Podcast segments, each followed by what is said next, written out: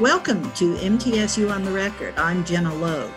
We're talking about faculty learning communities with Doctors Christina Cobb and S. Renee Jones, Assistant Professors of University Studies, Dr. Chandra Story, Associate Professor of Health and Human Performance, Dr. Michelle Stevens, Professor of Educational Leadership, Dr. Michaela Chappell, Professor of Mathematics Education, all at MTSU, and Dr. Jeremiah Asaka, Assistant Professor of Security Studies at Sam Houston State University in Huntsville, Texas.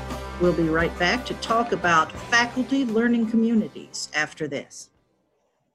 Here are some of the headlines making news at MTSUnews.com, the university's news and information website. The university's Center for Health and Human Services has received an $816,000 grant from the USDA to support the proposed STEMsational Ag, the virtual farm project. The grant comes from the USDA's rapid response to novel coronavirus and is appropriate for traditional school settings, both in person and distance instruction, as well as for homeschooling.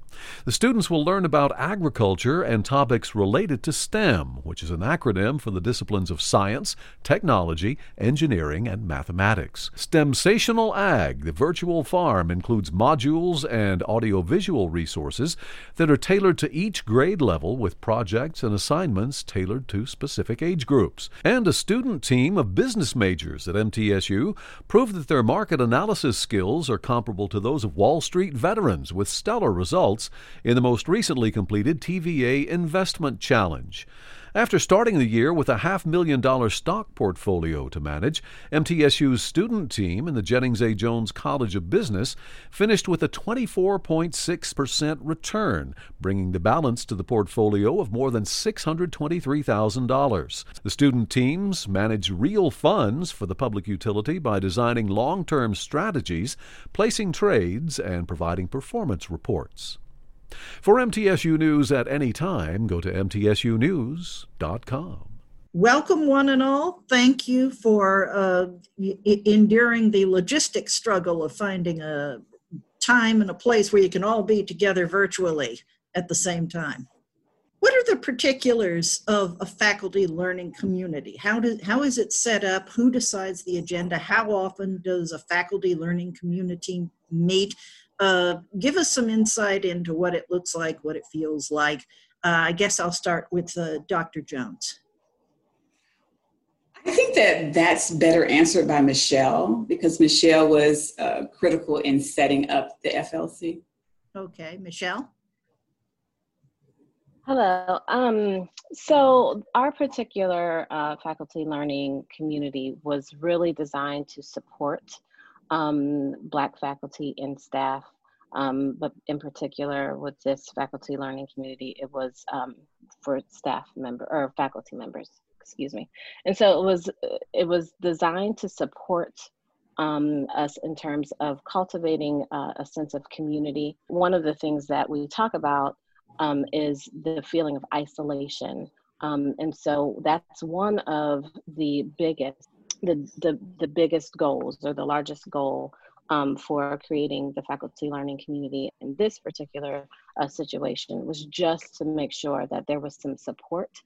Um, and so what we did is we met, uh, I think it was probably about once a month, um, sometimes twice, um, but really uh, it was just um, a way for us to uh, connect and um, we actually read a book that talked about some of the experiences that other Black faculty had at uh, predominantly white institutions, and we discussed it. We did a lot of check ins in terms of, you know, what were some success stories that we all had, and we shared those. And we also talked about some um, difficult situation that we were navigating um, and, and was able to, we were able to support one another um, with our own experiences and then um, with some of the, the resources that we, we shared. And that's the whole point of a faculty learning community. I served as the um, president of the Association for Black Faculty and Staff. One of the things that I decided uh, during my presidency um, that lasted, it spanned about three years, was just giving um, us an opportunity to connect with each other academically and also making sure, you know, in terms of promotion and tenure and things like that. Uh, I was a co leader. Dr. Chappell, who was my senior and um, actually the most um, experienced and senior faculty member who signed up for it. It was a voluntary thing as well. She she brought a wealth of knowledge and information and experience, and so she served as the uh, co-chair. Were we were we called co-chairs, Dr. Chappell? Years, yeah the um, Michelle's, the Co Michelle's. That's what we were. Yes, the Co Michelle's, and a lot of it was based on research that I, I saw in terms of um, other FLCs that have been done on campus. There was uh, an academic study cited uh, in your paper, as a matter of fact, about uh, FLCs. Could one of you address yourselves to the kind of academic research that was already existing about FLCs? Before you started uh, meeting yourselves and what you learned from that the existing research on the matter. The research suggests that flcs are a good way for faculty to engage in interactions that promote professional development. And i would say that we probably developed as professionals throughout that process of being in this flc it also um, is a way for faculty to explore to do some evaluations of what they're currently doing, to adopt new teaching strategies, right? And hopefully become better educators. So I think that we all started that process, especially the junior faculty in the, the group. And I would say, uh, you know, Michelle mentioned support just a moment ago, and that was the big area uh, for me, or at least a big goal, sort of personally, for me in um, making sure that the FLC supported the, our junior faculty, supported each other. And we did that in a variety of ways, like she said, by reading the book.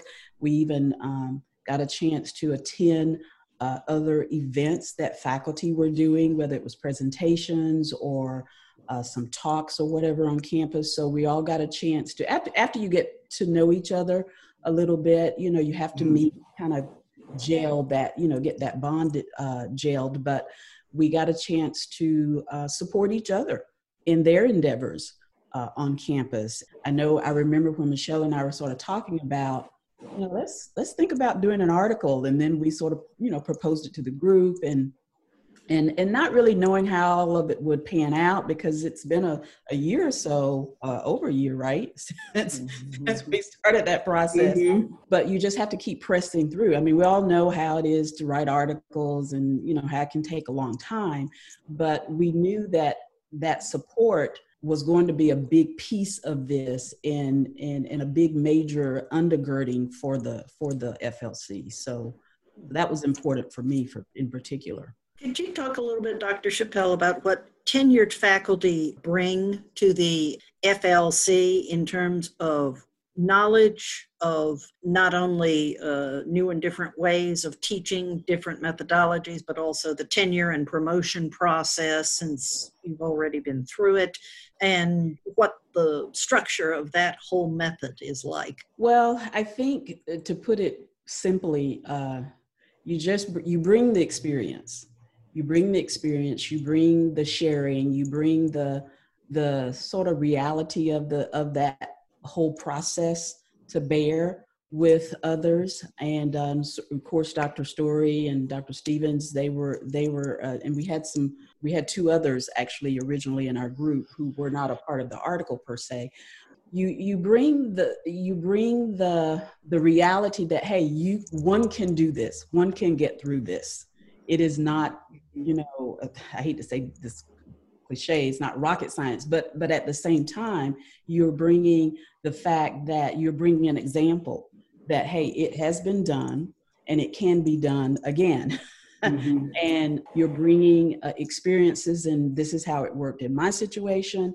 Uh, i was a, I was a full professor and even when I remember asking Michelle about joining, I said, Well, I don't want to take up the space for someone else. I, I just, you know, I just really wanted to sort of pour out my experiences uh, in terms of um, mentoring uh, junior faculty.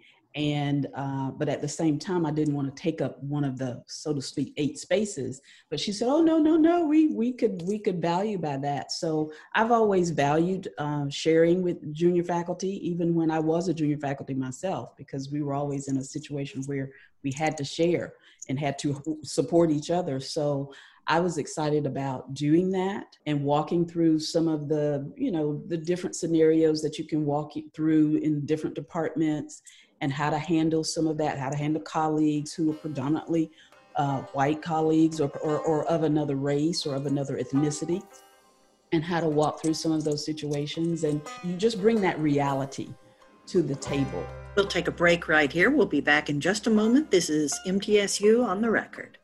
The Tennessee Employment Relations Research Association, or TERRA, gives labor relations specialists and academics a chance to share their views and their data. TERRA wants academics and other interested in human resources and industrial relations to work together at meetings and conferences to strengthen the workplace.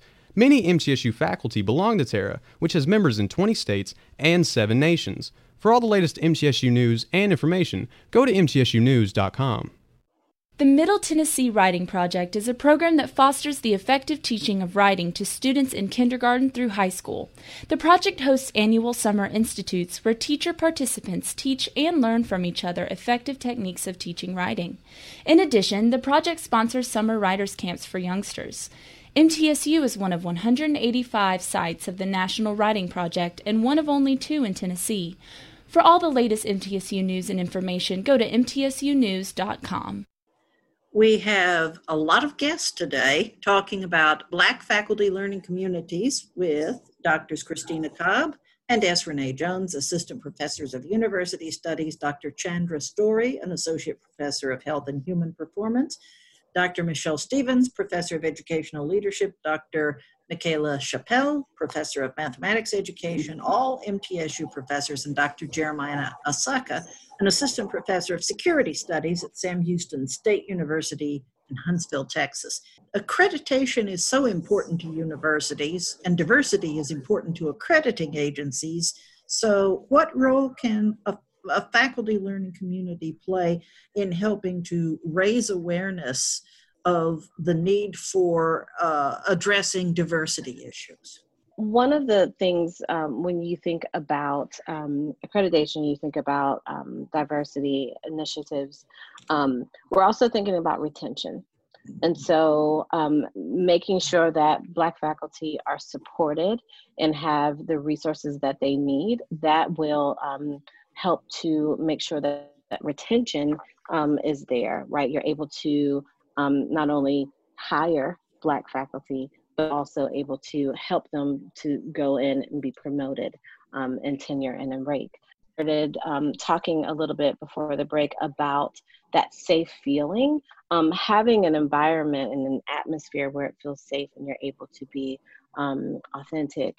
Um, that is important, and that's one of the things that the research talks about in our paper. We talk about um, faculty learning communities, at least in this specific um, instance, um, increasing the feeling of safety, imp- increasing that security. That's one of the um, implications of, of having not only increasing awareness, but also putting the things in place and the resources in place that are needed to make sure that Black faculty um, are, are able to be retained. We were able to thrive. And I think that's one of the key words within community, within safety. We're able to thrive and continue contributing uh, to the university in meaningful ways, which we're already doing. Um, but this safety gives you an opportunity to, to really thrive. The interdisciplinary nature of our faculty learning community was amazing because we got a chance to hear how different disciplines also approach different topics and ways of knowing. And all of that contributes to thriving and retention. Dr. Asaka, can you tell us about the aforementioned sense of isolation that some Black faculty members feel and, and what that's like, either from what you've experienced or what you've heard from other people? One of the, the things, uh, like uh, Michelle said earlier, is isolation. One, that's one of the biggest problems we experience and uh, it's very um, pronounced in uh, PWIs, so predominantly white institutions, because uh, in most cases, for example, where I am now, I'm more like the only one here, and actually I shared this with my shared the article with my dean, and um, he, he really appreciated it. And one of the issues he mentioned was retention, which is a problem. And so um, isolation makes it very hard uh, because of the nature of our workplaces, makes it very hard to thrive. And um, if somebody can get into a faculty learning community, uh, even if they're lonely in their uh, departments or whatever, having the ability to interact with others from other colleges uh, at least helps to ameliorate that uh, isolation issue. Yeah, so, but the isolation basically comes from um, being alone in a department or people, your colleagues um, engaging in things that in your own um, reality do not really, are not your kind of things. So for example, you might find uh, like I'm an international, people might be talking about uh, American football I don't really know much about American football. I'd rather talk about soccer. And so that kind of stuff. And there are a lot of those kind of um, situations. Um, yeah, so it's a silent issue, but it's, um, it's a very serious one, which for me, I felt the FLC really helped with. I, I think people outside of uh, academia don't realize how much um, the word collegiality is spread around among uh, faculty members at colleges and universities. Uh, it's it's considered essential. There's sort of, sort of written and unwritten codes of conduct that all faculty members have in their minds and in their hearts when they interact with uh, other members of the faculty, regardless of discipline. Uh, could one of you address yourselves to the, the whole concept of collegiality and how much that means in faculty getting along with and cooperating with each other and helping each other? In the FLC, what was important to me was that I could go and I could be who I am. I could discuss something and not be dismissed. Not, you know, not have what I was discussing dismissed like it might be in my department. And so when you're facing that kind of thing, maybe that's maybe that's considered not being civil, right? When you're just being dismissive of something that I might be struggling with, right? But I didn't find that in the FLC. Everybody was heard, everybody was valued, and what we were experiencing was important. And so I think that that's important to be collegial, that you're not dismissive of what someone's experiencing. We'll take one more break here and we'll return in just a moment. This is MTSU on the record. The Army ROTC College program at MTSU prepares students mentally, physically, and emotionally to become leaders and promotes virtues of duty, honor, country. ROTC cadets are involved in all academic disciplines, athletics, and student organizations at MTSU. Full scholarships and tuition assistance are awarded based on merit. All cadets upon graduation will serve their country as second lieutenants either in the Army, Army Reserve, or Army National Guard. For all the latest MTSU news and information, go to mtsunews.com. Women in Science and Engineering, or WISE, helps college women prepare for and become involved in science related careers. WISE nurtures women's interest in these fascinating and critical fields and provides mentoring and networking opportunities. The group's main goal is to assure women of their importance in all scientific and technical fields and to promote equal opportunity and treatment of women in science. I'm Dr. Judith Iriarte Gross, WISE Advisor. For all the latest MTSU information, go to MTSUnews.com. We're talking about faculty learning communities, particularly for Black faculty, with several uh, professors who have written a paper about it Dr. Christina Cobb, Dr. Renee Jones, uh, Dr. Chandra Story, Dr. Michelle Stevens, Dr. Michaela Chappell, and from Sam Houston State University, Dr. Jeremiah Asaka. Do Black female faculty members feel like they have two hurdles to overcome in communicating instead of just one?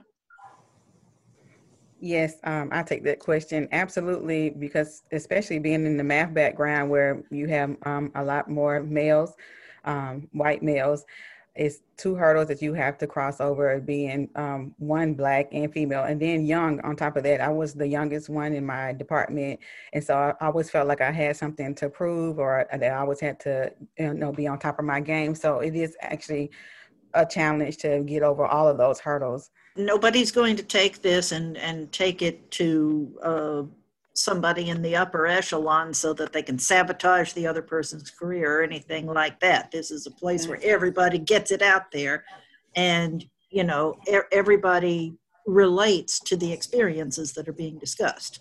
Absolutely. And we helped each other navigate through um, certain circumstances based on our experiences.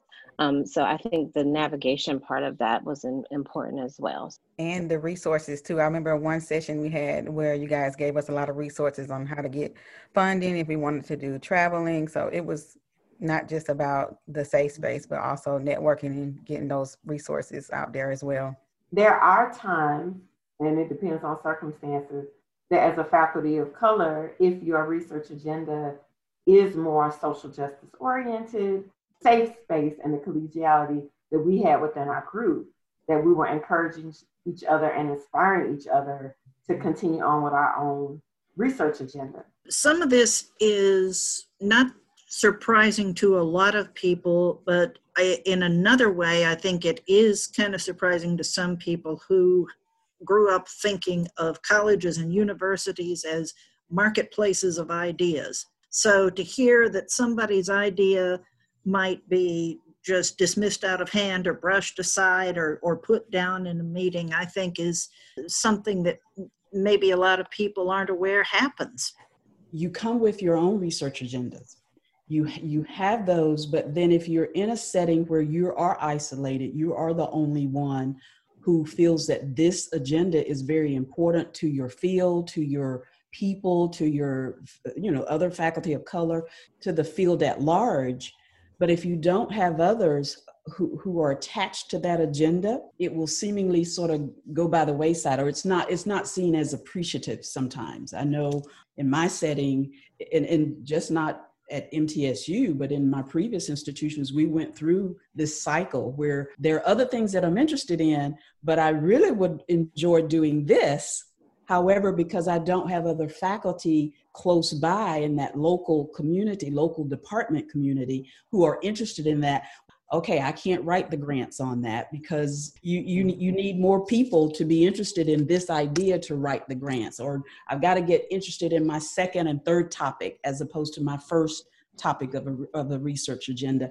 And so often that happens over and over and over again when you're in these different PWI situations, you, you kind of get accustomed to it, but at the same mm-hmm. time, when you have things like the, the FLCs, even when you have Black organization, Black faculty organizations, where you can go and find others who might be interested, even if they're not in your department, who might be interested in that first topic on your list of agendas then it gives you a, a, a place to go and, and, and, and say, okay, yeah, I can get back to my first love, if you will, my first research love. And you have to adjust, you know, through this thing, especially perhaps those of us in STEM fields.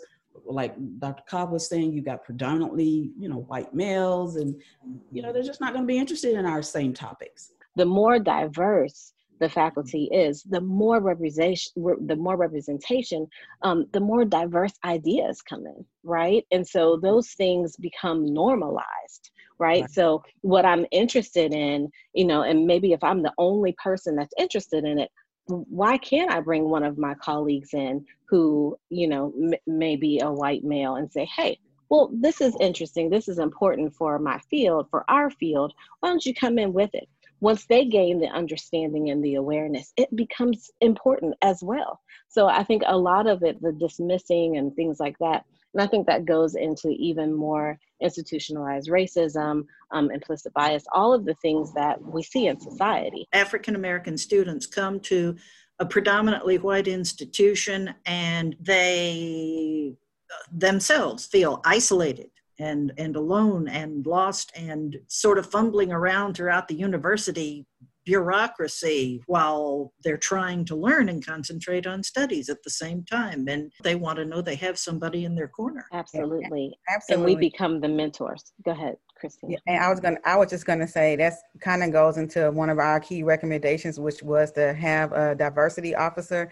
And I think with having that diversity officer, they can push for have a FLC, have a safe space for the Black faculty, and not only the Black faculty, but the Black students that feel isolated, and, and get programs out there to help them to be able to retain those students and faculty members. What you value, you put your money into, mm-hmm. and for the university, uh, for MTSU to um, value this process enough, value the faculty learning communities enough to put their monies behind it and to back it, that says something. Do you think that the technology that all the faculty have had to become intimately familiar with since the pandemic began is going to help the creation and the perpetuation of FLCs or make it tougher since you're not face to face? I think it's it's 50-50 for me. I think it, it will allow us to still be able to meet virtually, but uh, you know, you oh, kind of miss that face to face interaction you get with your colleagues when you can just kind of sit back in the same room and you know sometimes the conversation goes to a left and we laugh about things or we talk about our families and you know it just kind of feels a little different when you're virtual and you have to kind of keep it short. Let's keep it in the hour because we don't want anybody on the computer too long and you may have to get back to your families etc for me it's it's about 50 50 the paper is titled fostering a sense of community among black faculty through a faculty learning community our guests have been the authors of that paper. Doctors Christina Cobb and S. Renee Jones, Dr. Chandra Story, Dr. Michelle Stevens, Dr. Michaela Chappell, and Dr. Jeremiah Asaka. Thank you all for being our guest on MTSU on the Record. We'll be right back. The American Democracy Project is a nonprofit initiative which strives for greater voter registration and civic participation among young people at MTSU and at campuses nationwide. Through encouragement from professors and peers, young adults are shown the value of being more active citizens in their community, their state, and their nation. ADP seeks to nurture programs that raise the campus community's level of engagement with society. For all the latest MTSU news and information, go to mtsunews.com. The Middle Tennessee State University Women's Studies Research Series features compelling monthly talks on gender related topics by faculty and graduate students. The series offers a chance to learn about research in progress and to chat with faculty in an informal setting. All lectures are free and open to the public and are held on the MTSU campus. For all the latest MTSU information, go to MTSUnews.com. Randy Weiler has the middle moment. Enthusiastic MTSU students have helped get their Tennessee Aerospace Professional Society off to a flying start. The group's mission is to further the career development of students and professionals in all aerospace pathways through education, camaraderie, and outreach. Organization President Atlee Henderson shares more. We started TAPS because we wanted to have an organization that would promote all careers within aviation and the aerospace industry. Everything from pilots and dispatchers to air traffic controllers and even flight attendants. We wanted to make sure everyone had a place to call home. In terms of the industry, we also want to promote 21st century business skills that will ensure our members have an easier time pursuing a career after college. That's MTSU on the Record. I'm Gina Logue. Thanks for listening. MTSU on the Record, a news and information program about Middle Tennessee State University, is produced by the university's Marketing and Communications Office, which is solely responsible for its content. Read more about MTSU at our website, mtsunews.com. Podcasts of this program are available at mtsunews.com and on iTunes.